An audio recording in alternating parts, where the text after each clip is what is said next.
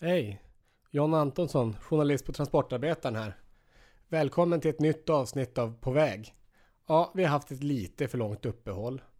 Jag kan väl till viss del skylla på att jag varit föräldraledig ett par månader.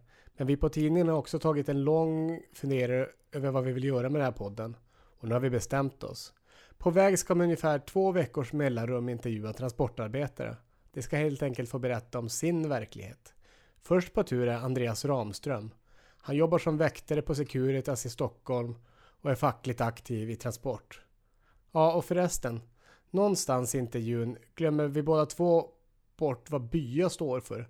BYA är alltså bevakningsbranschens yrkes och arbetsmiljönämnd. Och ingenting annat som jag kanske råkade säga fel där mitt i. Ja, varsågod att lyssna. Jag sitter här med Andreas eh, Ramström på en bänk i Solna alldeles bakom transportavdelningens fem lokaler säger man väl. Jag tänker att vi börjar helt enkelt med att eh, backa ett band. Andreas ska snacka lite grann om att jobba och lite annat också. Han ska nog få chans att prata om det han verkar vilja prata om just nu, men det kommer i slutet. Ehm, men jag undrar, kommer du ihåg din första fikapaus när du jobbade som väktare? Just fikapaus kanske inte var det enklaste att komma på för det var en väldigt dramatisk tid min första tid. Ehm, så att eh, nej ska jag säga utan eh, däremot så minns jag eh, det, det, var mycket oroligheter. Alltså jag fick ju, man var ju inkastad rakt in i i verkligheten när man jobbade som ronderande väktare inne i Stockholm city och eh, något av det som sitter fastpräglat i mig det är faktiskt när man åker förbi och ser en kollega sitta med en, eh, en medmänniskas huvud mellan sina händer för att det är någon som har åkt på väldigt mycket stryk helt enkelt. Så att eh, nej, jag kommer faktiskt inte ihåg det. Och det var sånt som min första tid präglades väldigt mycket utav. När var det här? När började du jobba som väktare? Eh, det här är åtta år sedan ungefär. På vilket sätt var den första tiden kaotisk eller vad man ska säga? Det är väl lite så här, jag har ju fått höra av vänner som har arbetat inom bevakning före mig att det är som en helt ny värld som kommer öppna upp sig för dig och eh, det gick upp för mig under den här tiden när man gick från en, eh, en daglevande varelse med eh, en, en, man ser en del utav samhället och man ser en del utav eh, samhällets, vad ska vi säga, eh, sidor. Och nattetid kan det vara en, eller det är en helt annan verklighet som kommer fram. Så att på det skulle jag säga, skulle jag säga att det var väldigt kaotiskt och sen ta in allt det här. Har du jobbat för samma arbetsgivare sedan du blev väktare? Ja. Bara Securitas har jag jobbat på och, och då undrar jag, varför blev du väktare från första början? Det är ju ja, det är de här vännerna som jag nämnt tidigare som har talat bra om, om branschen. Det är en intressant bransch. Man, ehm, ja, lite just det att man får en in, insyn i saker och ting man inte hade tidigare och eh, jag har ju varit alltid väldigt intresserad av min omgivning, vad som försiggår i min omgivning och en, en tillvaro där vi eh, ja, håller, håller koll efter varandra och det gick lite hand i hand med väkteriet. Så undrar jag, hoppar jag tillbaka lite grann eftersom du säger, vad ville du bli när du var liten? Um, skådespelare. Det, um, har alltid varit förtjust i teater och eh, höll på tidigt i mellanstadiet vet jag. Det var, eh, Ronny Ragge var ju en, tydlig, en tidig, tidig influens. Men du blev väktare. Var det något däremellan? Eh, jag har provat på att arbeta på, på lager, har jag arbetat på. Jag har jobbat inom restaurangbranschen har jag testat på. Eh, men mest, mestadels mestadels lager har det varit efter man eh, lite hastigt eh, klev av skolan då. N när du du, du, blev väktare från, från första början, eh, hur hur funkar det? Gick du utbildningen först eller fick du jobbet först? Eller? Eh, Jag fick jobbet först. Eh, Första tiden hos min arbetsgivare så eh, var jag faktiskt inte väktare utan jag jobbade på hotell som nattreceptionist. Och sen sedermera ville jag, kände jag att jag ville ta nästa kliv och ha väktarkompetensen så att jag sökte, sökte mig till vad heter det, rondering då. Och, ja, Betalar du eller chefen utbildningen?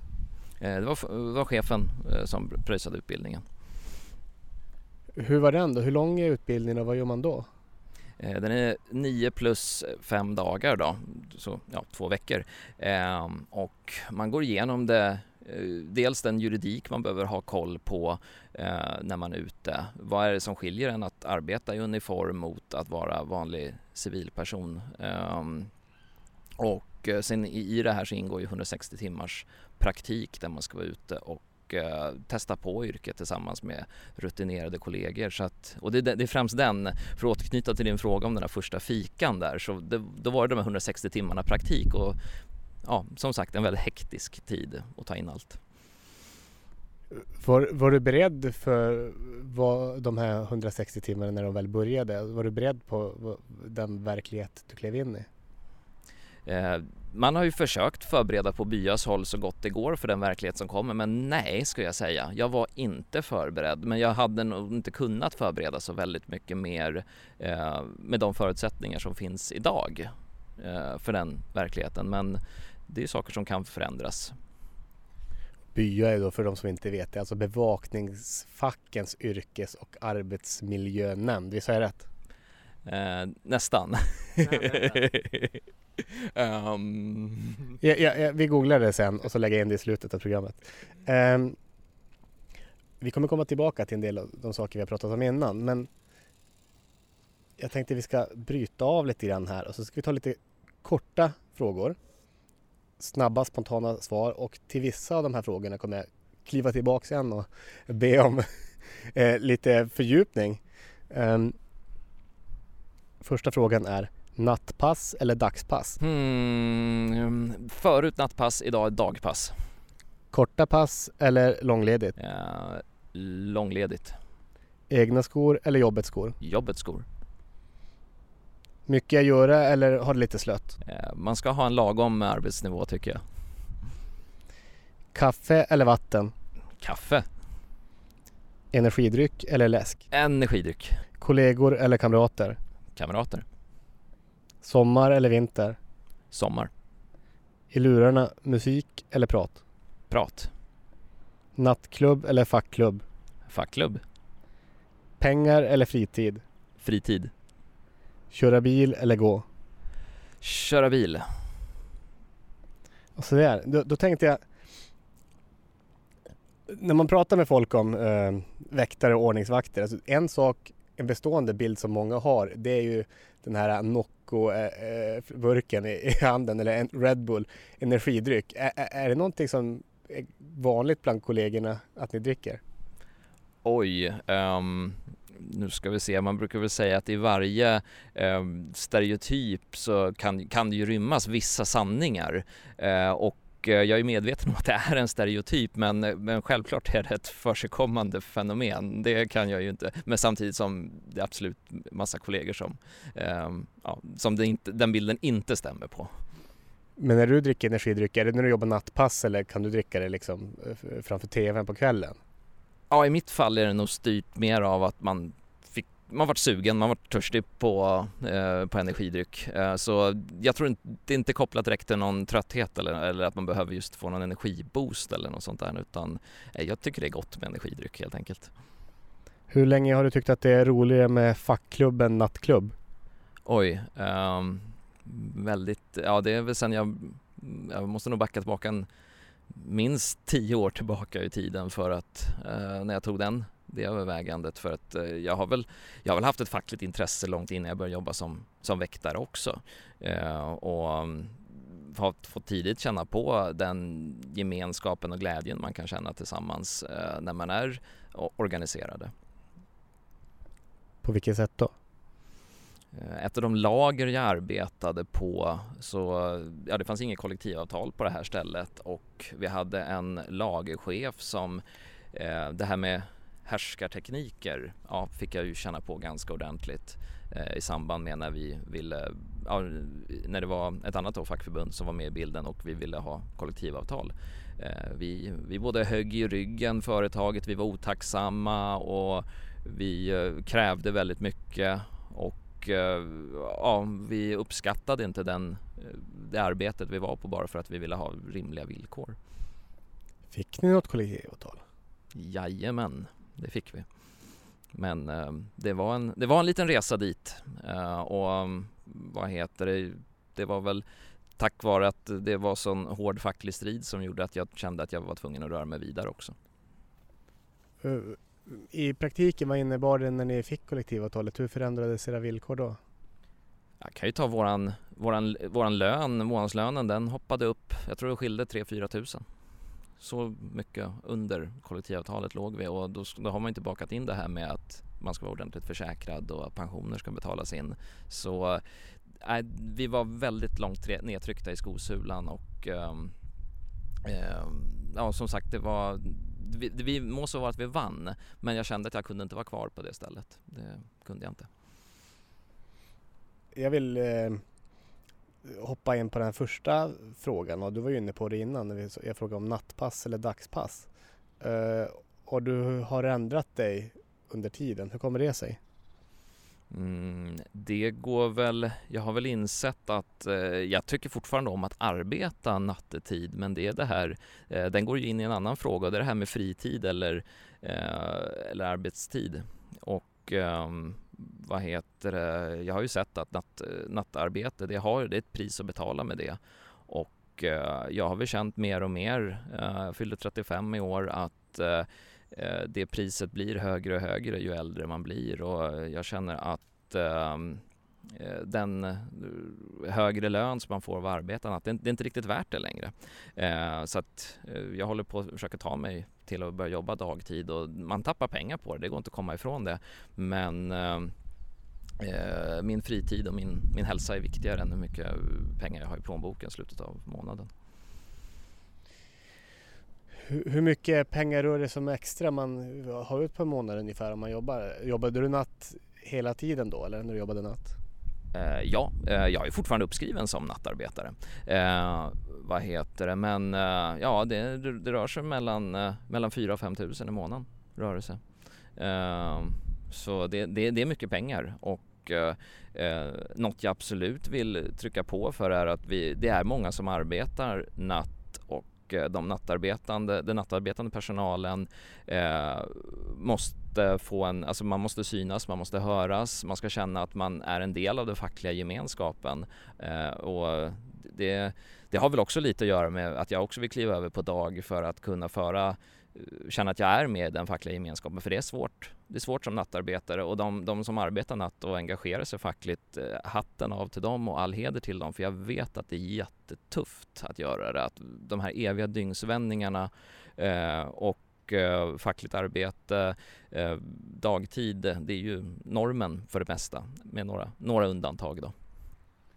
Då undrar jag, um Eh, vi hoppar tillbaka till, till, till, det du egentligen svarade allra i första början. När du jobbade de här 160 timmarnas praktik, det var på dagtid då eller var det på natt på en gång? Mm, det var natt på en gång. Ehm, och jag fick ju åka med, ja, som sagt rutinerade kollegor då som eh, visade mig hur arbetet skulle gå till och eh, hade glädjen att åka med två alltså, ja, jättekunniga eh, killar vad var den största, du säger att du, du sa att eh, man, man ser en helt annan verklighet när man jobbar natt och man jobbar dag. Vad, vad är det för intryck som ligger kvar som gör att, att, att du ser på världen kanske lite annorlunda efter de här första månadernas nattarbete? Eh, alltså dels är det ju... Eller vänta, förlåt, förlåt. Jag måste först fråga. Vilken typ av uppdrag var det ni hade? Vad gjorde ni på det här nattarbetet i början? Det måste jag ju få veta innan. Eh, det var ju ronderande bevakning jag höll på med så att det var ju dels hade man ju eh, fasta kunder man besökte och eh, utförde uppdrag där. Det var alltifrån butikslåsningar men även eh, rondering inne i eh, lokaler där man tillsåg att alla, alla larm var tillkopplade, alla dörrar stängda och alla fönster låsta. Eh, man hade, kollade även efter saker som vattenläckor för att nämna några små saker. Men sen har vi även eh, saker som försök på, till inbrott eh, som man skulle dokumentera. Eh, jag tror faktiskt, om jag inte minns fel här, så jag tror redan min tredje natt så hade jag och kollegan ett grip.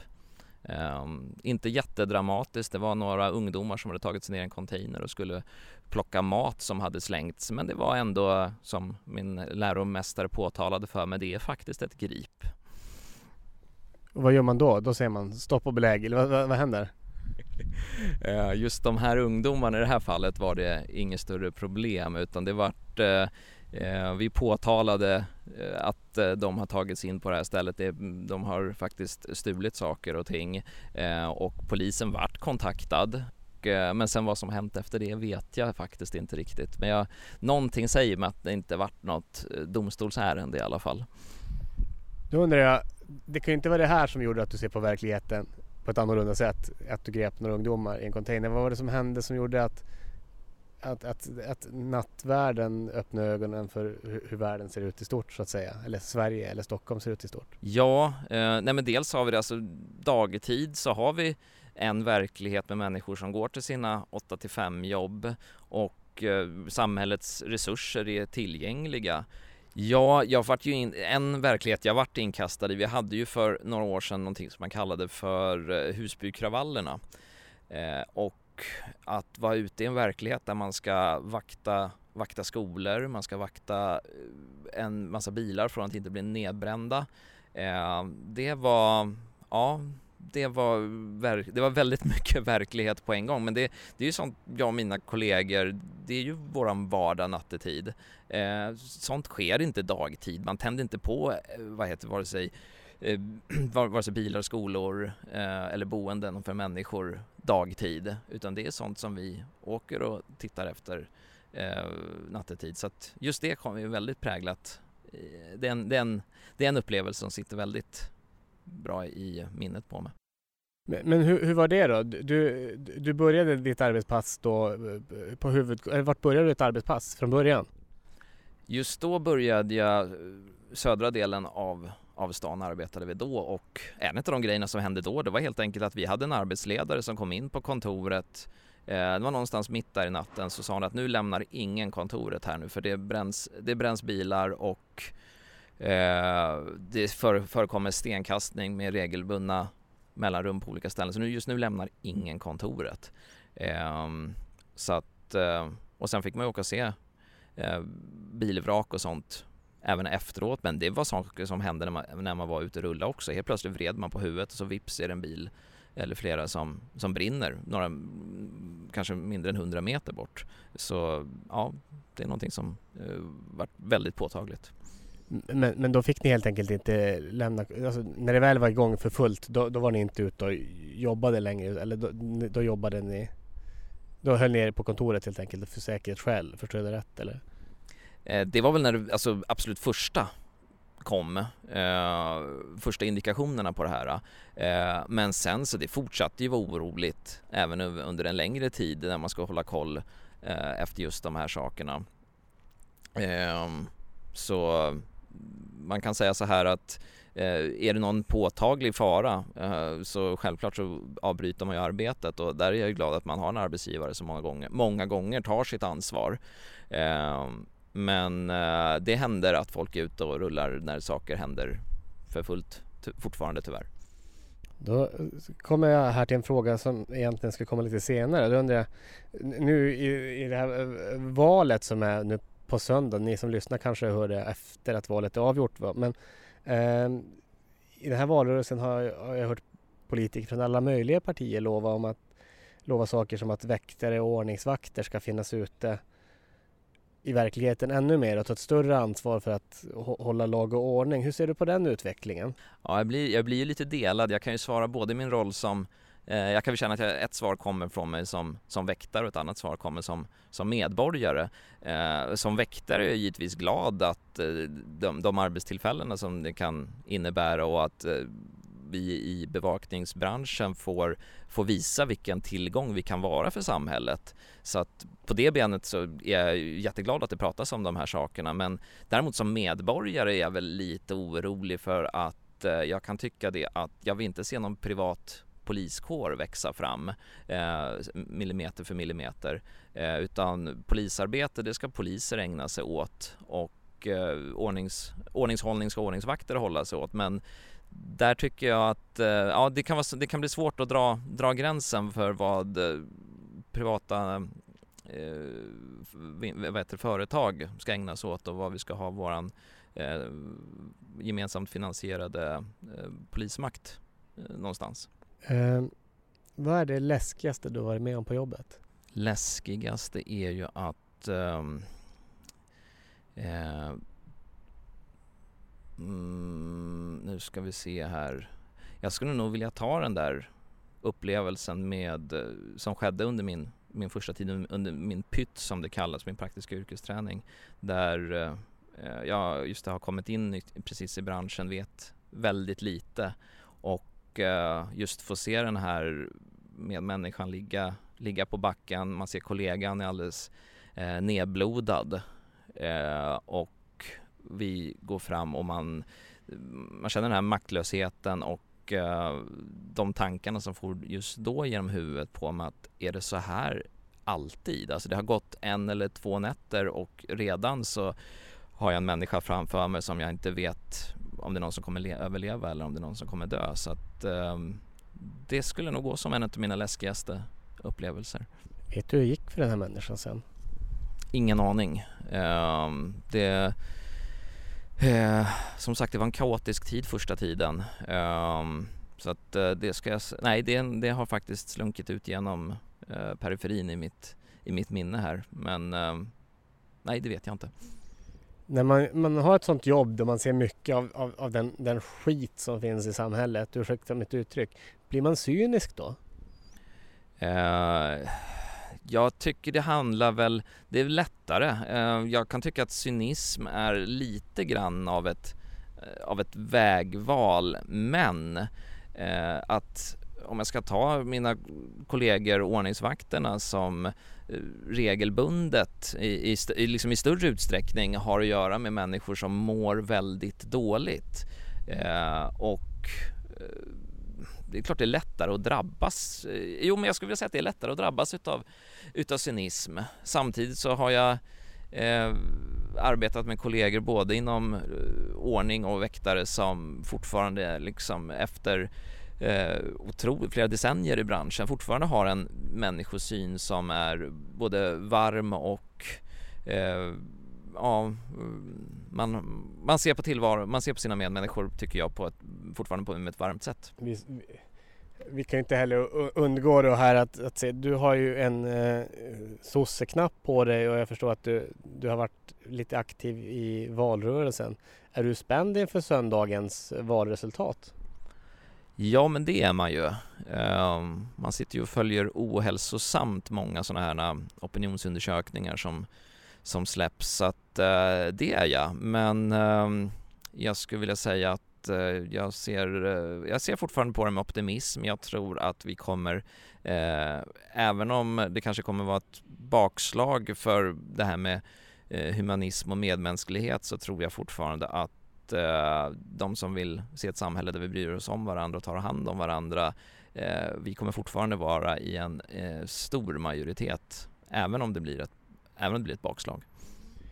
Är du liksom sossen eller fackkillen eller är du någon helt annan på jobbet?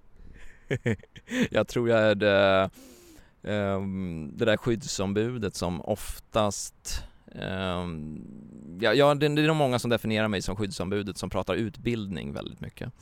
Um, så det skulle jag vilja säga, men jag, jag, hoppas att jag ses som en kompetent medarbetare också men det är klart man, man brukar uppfattas som det man uh, pratar om och det är väl sånt jag pratar om ganska mycket. Måste, vad, vad gör ett skyddsombud?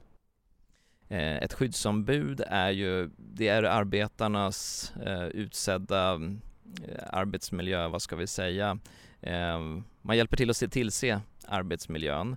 Eh, man sitter ofta på en hel del kunskap runt omkring arbetsmiljö eh, och kan många gånger råda. Man kan mycket vara en länk mellan företaget och arbetarna vad som gäller arbetsmiljöfrågor. Men som, en kunskapsbank. Sen, sen vet jag att många tänker det första de gör när man hör skyddsombud att man kan, man kan även vara den där som stänger ner arbetet och säger att här kommer ingen in och Eh, arbetar och eh, självklart är det en, en del av eh, uppdraget också. Och mm, vad heter det? Jag har inte behövt göra det så många gånger som jag trodde att jag skulle behöva göra ibland när man har sett vissa oroligheter utan det är Förvånansvärt, eller jag ska säga glädjande nog, så tar företagen för det mesta sitt ansvar när man bara påtalar orimligheter. Men eh, jag har fått lägga ett och annat skyddsstopp, det har jag fått göra. Vad har det handlat om för situationer då? Det har handlat om stenkastning bland annat. N kastar de sten på er eller på någon annan? Det har varit riktat mot eh, väktare när man har fått lägga skyddsstopp, ja. Eh, har du varit med om att någon har kastat sten på din bil när du har kört? Eh, nej, jag personligen har inte varit med om det. Hur, hur förbannad blir man när, när sånt händer med ko kollegorna? Eh, otroligt förbannad. Eh, och ja, det kan hända att man reagerar liksom väldigt starkt också. Eh, och kan tycka det att någon, någon ska ju ta ta ansvar för det här? Hur har det gått till med riskbedömningar? Eh, har det gjorts eh, ett ordentligt förarbete innan företagen tar på sig ett, eh, ett uppdrag? Och ehm, just när det händer så självklart så kanske man kan vara lite onyanserad eh, i, sin, i sin kritik. Eh, men återigen, det är glädjande att i slutändan så vill vi ju alltid, vi vill ju samma sak. Ehm, men ja, nog blir man förbannad, det blir man. När du håller en utbildning och du får en grupp som, som tycker att det är kul och intressant. Vad är det du hoppas att de får med sig därifrån? Jag hoppas att de går därifrån och är lite, lite arga. Eh, man, man, ska vara lite arg när man kommer ifrån en, en startpunkt, eh, speciellt speciellt när jag har hållit i den. Men sen ska man ju inte vara arg eh, på ett, vad ska vi säga, icke-konstruktivt sätt utan man, man ska vara där, gå därifrån med en ilska och känna att så här ska det fan inte få vara. Nu vill jag se en förändring för det här.